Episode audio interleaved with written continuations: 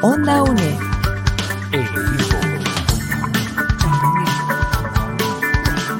Imagen y sonido, hasta donde estés.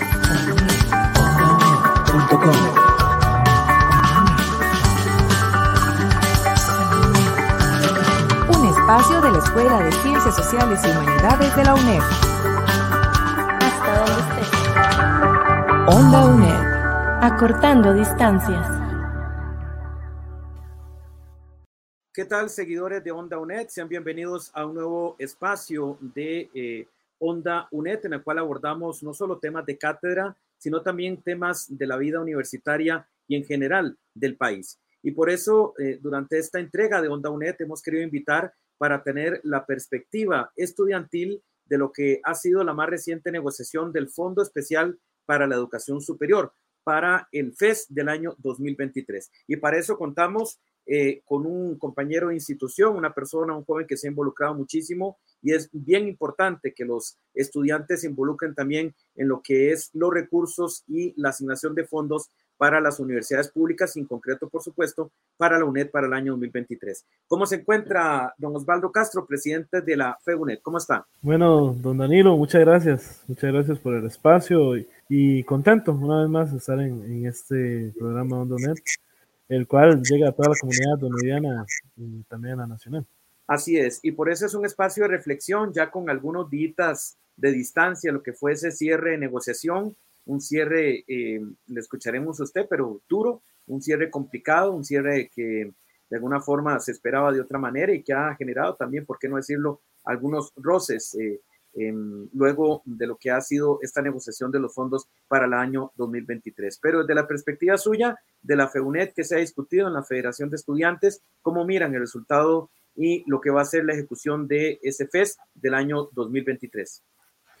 Bueno, desde la federación y miramos, tal vez no contentos con la distribución, con la parte de lo que el gobierno dictaminó como inflación del 1%. Se esperaba más de parte tanto de la universidad como nosotros como movimiento estudiantil, pero eh, fue la coyuntura actual, como bien la mencionas, don Danilo, lo cual provocó que el gobierno ejecutar a ese 1% de las universidades con una postergación del otro 1%.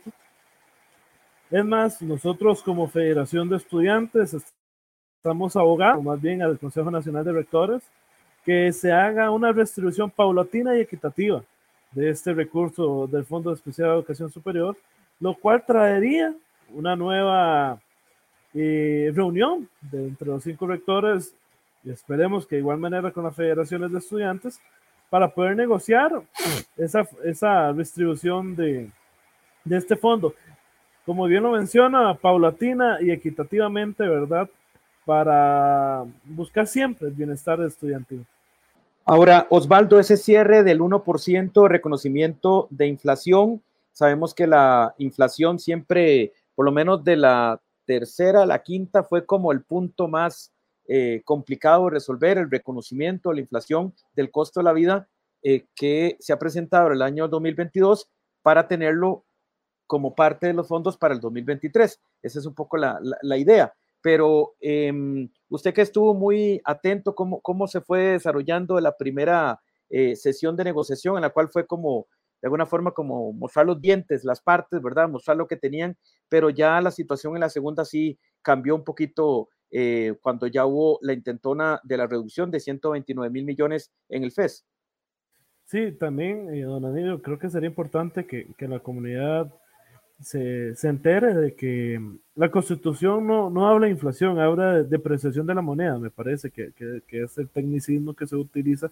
Muy ambiguo, recordemos que la constitución abarca del, desde los años 1949 aproximadamente en el cual indudablemente a lo largo del tiempo han habido reformas, pero habla de depreciación de la moneda, lo cual para nosotros como, como institución, como federación, de igual manera como universidad, lo vemos como inflación de, del costo de vida. Y como bien lo mencionas, eh, la primera reunión que fue en casa presidencial, eh, no dejaron entrar a las presidencias y de las federaciones, ¿verdad? Eh, con ARE con, en conjunto con el representante, don José Ugalde, eh, presentan ante el Poder Ejecutivo una propuesta donde se habla del 8%, el 8, y resto por ciento, para, para que sea valorada por, por parte del Poder Ejecutivo, lo cual así fue, lo cual así fue, y para sorpresa de todos y todas, y en la segunda negociación, que fue con ARE, se habla de un recorte drástico a la educación superior de nuestro país y el cual provoca ese, ese llamado a las calles que, que, se genera para la tercera reunión el 16 de agosto, en el cual se posiciona fuertemente todavía el poder que tienen los movimientos estudiantiles, el poder de las universidades, en donde se habla aproximadamente de más de 35 mil personas, algo histórico para, para todos en, en este tiempo, ¿verdad? la cual también es la primera estocada, por así decirlo, que dan las universidades en conjunto con los movimientos estudiantiles al presente gobierno, ¿verdad? Entonces sí fue, fue un largo de cinco negociaciones de uno estira y encoge, donde los rectores en conjunto con las presidencias se buscaba el respeto a ese 8% que dicta la constitución de nuestro país para que sea destinado a la educación eh, superior, lo cual también ese 8% va destinado, como bien lo mencionó la ministra, diferentes eh, eh, puestas en marcha que tiene, como el PANI, no, como lo bien mencionaba, como Sensinay, entre otros, el cual entra en ese 8%, pero lamentablemente no es de este gobierno, sino desde años anteriores, no se ha podido cristalizar ese 8%, el cual es es lamentable, es lamentable y nosotros estamos luchando para, para que eso sea una realidad en años venideros. Ahora, don Osvaldo, no cabe duda, como usted ha señalado, que la participación el 16 de agosto de miles de estudiantes de las cinco universidades públicas fue un punto de giro en la negociación, porque parecía que a pesar de que eh, posteriormente las autoridades de la Comisión de Enlace se enteraron de que era inconstitucional rebajarlo es decir, solo puede crecer, no, no, no disminuir. Em, una recordadita de la forma en que lo dio la, la comunidad universitaria, en conjunto con funcionarios, por supuesto, sirvió también para que, para que eh, tomaran eh, en serio que eso no podía eh, em, presentarse como una alternativa. Efectivamente, el compañero José, lo puedo hablar desde la UTN, que fue representante estudiantil ante la comisión, siempre nos mencionó que estaba dentro del casa presidencial, que se hacía sentir, se hacía sentir esa, ese apoyo, tanto estudiantes como funcionarios, y el cual se logró eh, por lo menos establecer que, que fuera el mismo FED del año anterior, bueno, del presente año, y el cual y le dio una, una tocadita, una, una palmoteada, como se dice popularmente al gobierno, de, de decir, aquí estamos, espabilesen popularmente, y que las universidades, en conjunto con los movimientos estudiantiles, van a defender la educación sobre todas las cosas. Ahora, ese cálculo, eh, don Osvaldo, 35 mil personas, em, un poco a partir de qué lo estiman ustedes, cómo lo han valorado, cómo han sumado eh, con imágenes, con, eh, con, líderes de cada una de las universidades, porque ciertamente fue bastante fuerte, ¿verdad? Este, pero un cálculo de, de a cuánto llegó, eh, ¿cómo lo establecieron ustedes? el cálculo se habló por, también por las imágenes, más los reportes que, se, que las universidades, en conjunto con los rectores, también mencionaron, ¿verdad? Que, que, el llamado sí fue grande, ¿verdad? De, de nuestra universidad de las 36 sedes, puedo hablar, y todos los funcionarios llegaron, bastantes estudiantes también llegaron, a, a pesar de nuestro método de distancia, se hicieron presentes, y el cual también sé que desde sus casas nos estuvieron apoyando, ¿verdad? Recordar que la universidad eh, hizo también una marcha, eh, un movimiento pacífico en la zona norte de nuestro país, ¿verdad? Ya que no pudieron trasladarse hacia eh, la capital. Pero sí, los reportes se hablaron mediante lo que tenían las universidades, los que también conocían los movimientos estudiantiles, como la UCR, la Nacional, el Tecnológico, la UTN y nosotros, por supuesto. Estamos conversando en Onda UNED con don Osvaldo Castro, quien es el eh, presidente de la Federación de Estudiantes de la UNED, la FEUNED. Eh, don Osvaldo, em, también para quedarnos en ese punto del movimiento del 16 de agosto. Interesante porque tenía además las universidades y los estudiantes por lo menos que dos años y medio, tres años en los cuales no habían podido eh, manifestarse públicamente, producto de toda la pandemia. ¿Habrá ayudado eso también como a, una, como a unas ganas, a un entusiasmo de, presentarse a defender eh, el presupuesto universitario? Sí, recordar que la última gran marcha universitaria eh, fuerte fue en 2018, 2019 aproximadamente, donde también se estaba violentando un, recorte fuerte, ¿verdad? Pero bueno, caímos en, la pandemia, ¿verdad? Ese, esa pandemia que, nos trajo un gran encierro durante prácticamente dos años.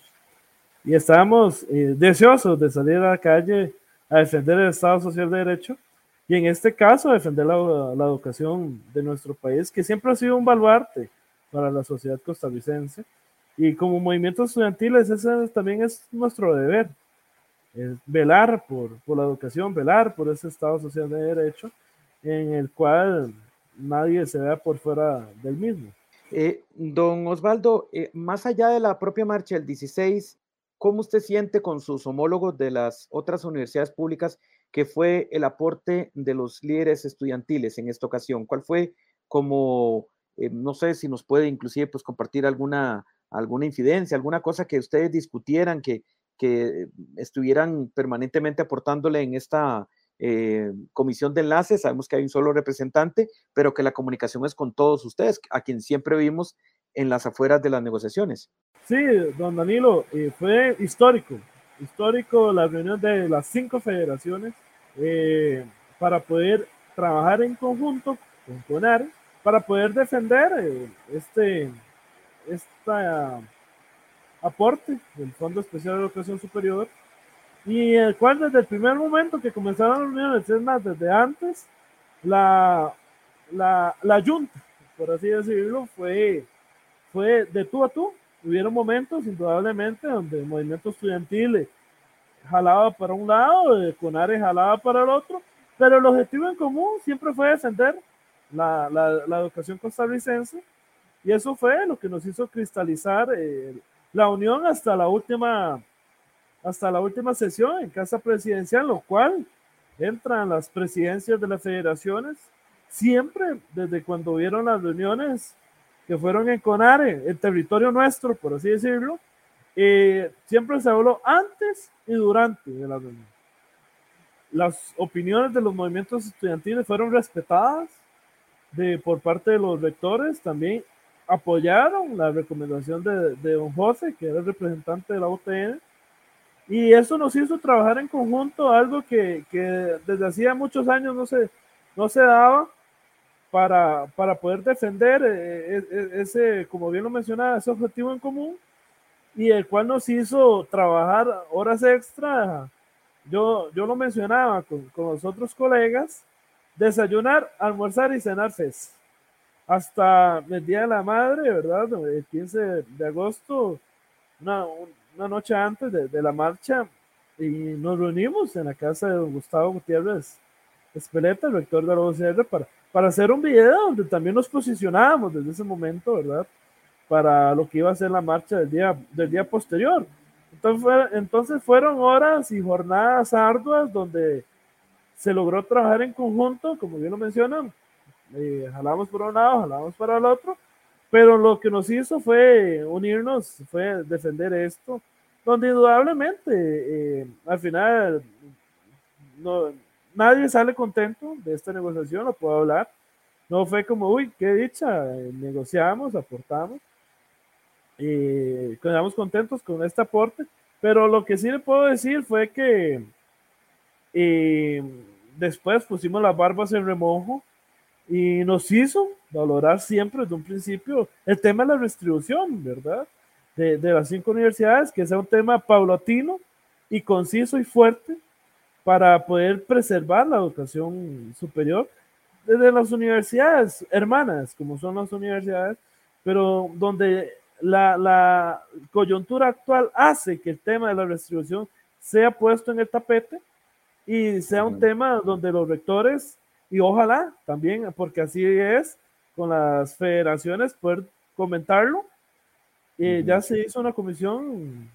permítame, don, don, Osvaldo, permítame un instante eh, abordar eso de la comisión después de esta pausa. Que recordar que estamos conversando con don Osvaldo Castro Salazar, él es el presidente de la FEUNET, Federación de Estudiantes de la UNED. Esto es Onda UNED, estamos abordando la más reciente negociación del FES, del Fondo Especial para la Educación Superior 2023, desde la perspectiva estudiantil. Una pausa, volvemos. Onda UNED. Acortando distancias. Radio Nacional, 101.5 FM. Retornamos a la conversación con don Osvaldo Castro, quien es el presidente de la FEUNED, Federación de Estudiantes de la UNED, em, todavía con los ecos, con la negociación muy fresca de eh, la más reciente eh, eh, pues, comisión de enlace en la cual se definió el monto para la educación superior del próximo año 2023. ¿Cómo marcha esa comisión, don Osvaldo, que quedó establecida luego de esta negociación? Eh, queda establecida el martes anterior, ¿verdad? Desde CONARE, el cual el día lunes de esta semana nos hicieron llegar el comunicado oficial donde invitan a una representación estudiantil de cada universidad a poder trabajar en conjunto y estamos anuentes esperando una convocatoria oficial de parte de CONARE para poder eh, unir, unir los lazos, eh, marcar las diferencias pero siempre preservar eh, la unión, porque como bien lo mencionan, va a haber universidades hermanas en las que la negociación no va a ser fácil del tema de redistribución, las cuales entendemos, pero es el momento de negociar. Siempre el diálogo ha sido una, una, herramienta baluarte en la, en la sociedad costarricense que se ha preservado y creo que hoy en día con este tema se debe de plasmar eh, lo que es el, porque es el diálogo costarricense, como llamamos nosotros, y en el cual podamos poner toda la, en, la, en la palestra esas necesidades que tiene cada universidad, debido a que no se modifica desde hace mucho tiempo y creo que ya es hora. Creo paulatinamente y siempre en el beneficio de, la educación de, nuestro país.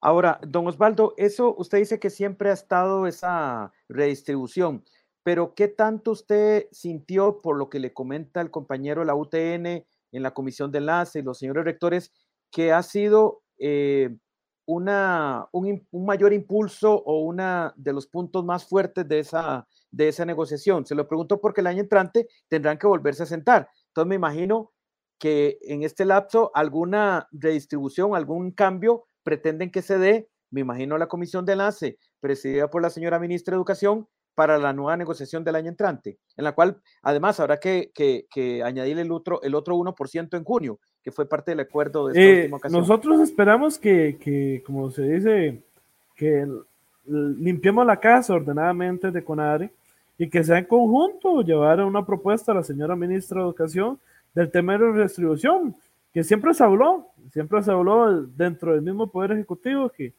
que nosotros como universidades públicas debemos de abordar el tema de la redistribución. Fue uno de los eh, puntos árgidos del tema, ¿verdad? Entonces, eh, esperamos una prontitud de, como bien lo menciona, de la Comisión de, de, de CONARE, de este tema de la redistribución, para el próximo año sentarnos a, negociar ya con una propuesta más efectiva, también para que lo sepan, los 30 de septiembre es hay que presentar un, el presupuesto a la Contraloría General de la República. Entonces, actualmente sería como un poco imposible, pero, pero no, no, no lejano que se pueda dar en este año. Como bien lo menciona, paulatinamente y continuamente, ¿verdad? Eh, para los próximos años venideros. Y el cual el movimiento estudiantil indudablemente estaría apoyando de la, de la UNED el tema de la distribución. Claro, pero el de la UNED, ¿cómo está el resto eh, dispuesto a hacerlo? Y, en particular en el de la Universidad de Costa Rica, la FEURO.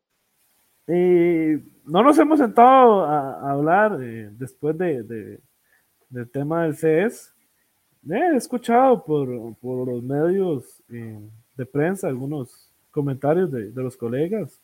Siempre mi persona se ha caracterizado por ser respetuoso de esos comentarios y ya será el diálogo el que nos, el que, nos dirá la respuesta más, más efectiva. el diálogo y la realidad también. Por supuesto, por supuesto. Ahora, eh, don Osvaldo, bueno, como usted mismo dice, hace falta esa, esa conversación particular que, ¿cómo la vislumbra usted? ¿Sencilla, dura? Eh, porque si no, el año entrante, o sí o sí, habrá una nueva negociación si, si las partes este año no han hecho su, su previo antes de, antes de la nueva negociación del FED 2024. Creo que va a ser igual que dura que la negociación del FED, pero ya a nivel interno. pero como siempre, y como bien lo mencionaba, el objetivo de nosotros es la educación superior de nuestro país. Y creo que esa va a ser una de las bases esenciales para poder construir el diálogo y ver que, que las cinco universidades somos hermanas, pero somos diferentes. Nuestra universidad tiene una presencia, bueno, hay que hablar de, lo nuestro, ¿verdad? Claro, tiene, de los centros universitarios y todo. Tiene una presencia regional, una regionalización eh, puedo decir, invidiable a nivel latinoamericano, ¿verdad? De más de 36 sedes en un país, ¿verdad? 36, 37 sedes más la Success, actualmente Desamparados y el Valle de la Estrella, Success.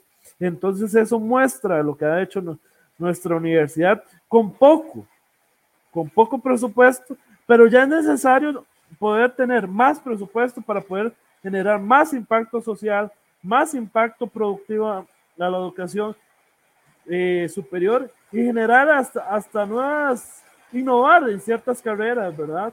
Innovar en la universidad, innovar más en investigación. Entonces, como bien lo menciona, la universidad debe, de replantearse también su visión para los próximos cinco años con una distribución. Don Osvaldo, se habla que de la cuarta a la quinta sesión de la comisión de enlace algunos sectores hablan que ya no, ya no hubo negociación, sino que hubo mantenerse en el punto 1% de reconocimiento de, del coste de vida y que ahí no se movió el gobierno. ¿Cómo lo vio el movimiento universitario? Sí, la cuarta negociación, y como bien, la tercera se habla sobre la base que va a ser FED 2022. En la tercera se negocia el tema del costo de vida, la depreciación de la moneda el cual se dice que es del 1%, y, y la negociación fue un miércoles, si más no me equivoco, y el jueves ya en casa presidencial se, se da la firma del de, FED 2023 para el próximo 2023. Era definir detalles. Los rectores, como yo mencionaba, no estaban contentos, no estaban a gusto, pero la incertidumbre también de llevar una, a una asamblea legislativa, la cual nunca en la historia se había hecho, genera eh, preocupación y temor, y lo cual eh, la realidad también, el contexto país, nos hacía eh, poder valorar el tema de una pronta firma, ¿verdad?, en su momento, y fue lo, lo que pasó. También para el próximo año esperemos una negociación desde mucho más antes. También hablando de historia, históricamente se han reunido en mayo, en junio, ya comenzamos a hablar y esta vez fue en agosto, ya primero de septiembre tenía que estar el presupuesto en la Asamblea Legislativa, lo firmamos. Primero de septiembre. primero de septiembre, sí. Disculpe, sí, primero de septiembre, ya a finales de agosto, ya casi contra la cuerda, es que se firma el, el, acuerdo y hace replantear mucho, ¿verdad? Entonces, se, se, se, esperaba poder dialogar con la ministra, ¿verdad? En la comisión de las...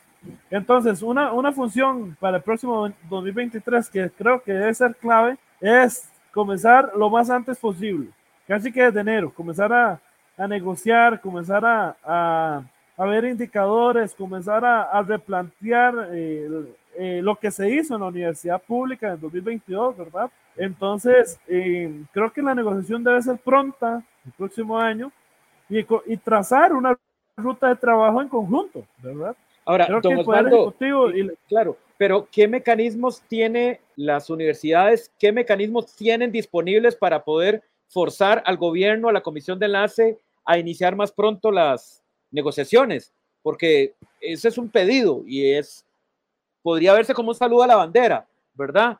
Que porque el gobierno puede llevar de nuevo, o sea, de alguna forma el gobierno quizá esto le sirvió, casi que se salió con la suya. Entonces, ¿qué necesidad tendría el gobierno de volver a iniciar antes? Creo que el posicionamiento de CONARE debe ser más fuerte, junto con las federaciones de estudiantes. Una, una idea pronta puede ser una marcha pacífica como se realizó el, el 16 de agosto, donde se comienza a posicionar más, más fuertemente eh, el llamado a negociar. También la Asamblea Legislativa realizó una moción en el cual se, se invitaba a, la, a iniciar pronto las negociaciones en la Comisión de Enlace. Por eso es que CONARE debe trabajar desde, desde hoy diferentes métodos estratégicos para que comenzar a negociar lo más pronto posible. Como bien lo menciona, cuenta con las federaciones de estudiantes, lo puedo casi dar un hecho de las cinco, para que la negociación sea lo más pronto posible y se pueda hacer una negociación de verdad. Porque como bien lo indico, eh, negociar en 15 días eh, casi que no es ni negociación, es, es como firme el contrato, ¿verdad? Por lo cual eh, los, las federaciones y los rectores no, no, están contentos con el tema, pero era lo, lo, que, lo que se valoró en su momento claro. para el beneficio. De don, Osvaldo, don Osvaldo Castro, presidente de la FEUNET, desde la perspectiva estudiantil, eh, la negociación del FES 2023. Eh, don Osvaldo, para cerrar, tengo unos segunditos, por favor, para pedirle nada más para la perspectiva estudiantil universitaria, ¿cuál fue la mayor enseñanza que le dejó el, esta negociación para futuras negociaciones? ¿Cuál fue lo más importante que aprendieron ustedes que, que, sienten que debe ser eh, útil para futuras negociaciones? Siempre la negociación, ¿verdad? Que como bien indica, que sea una negociación de ambas partes, no solo el Poder Ejecutivo, no solo las universidades, que sea una negociación. Creo que las cosas de abrupta manera no, no llegan a, ningún buen puerto. Creo que, como bien lo menciona, el acuerdo no fue bueno, se puede llamar, pero parece que fue aceptable, ¿verdad? Entonces yo creo que la enseñanza es comenzar a negociar lo más pronto posible el tema del FES para el próximo 2024 y que eso sea el eje principal como bien lo menciona, tanto el Ministerio de Educación como las universidades deben trabajar en conjunto para el bienestar de la sociedad costarricense, que, que la educación es su trampolín para, para el futuro. Osvaldo, creo que, no debería haber más temas. Muchísimas gracias, don Osvaldo Castro. A usted, don Danilo. Gracias por darnos la perspectiva estudiantil y por supuesto en particular de la UNED eh, de esta negociación del FES 2022 de cara al 2023. Estaremos por supuesto desde Onda UNED dándole seguimiento a, esas, a esa comisión que quedó instalada y a cuándo arranquen las futuras negociaciones eh, que tengan que ver con los fondos para la educación superior. Gracias, don Osvaldo. Danilo Chávez, Onda UNED. Onda UNED.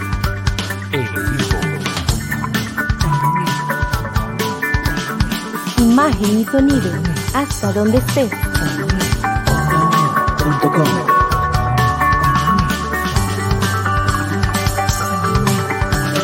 Un espacio de la Escuela de Ciencias Sociales y Humanidades de la UNED.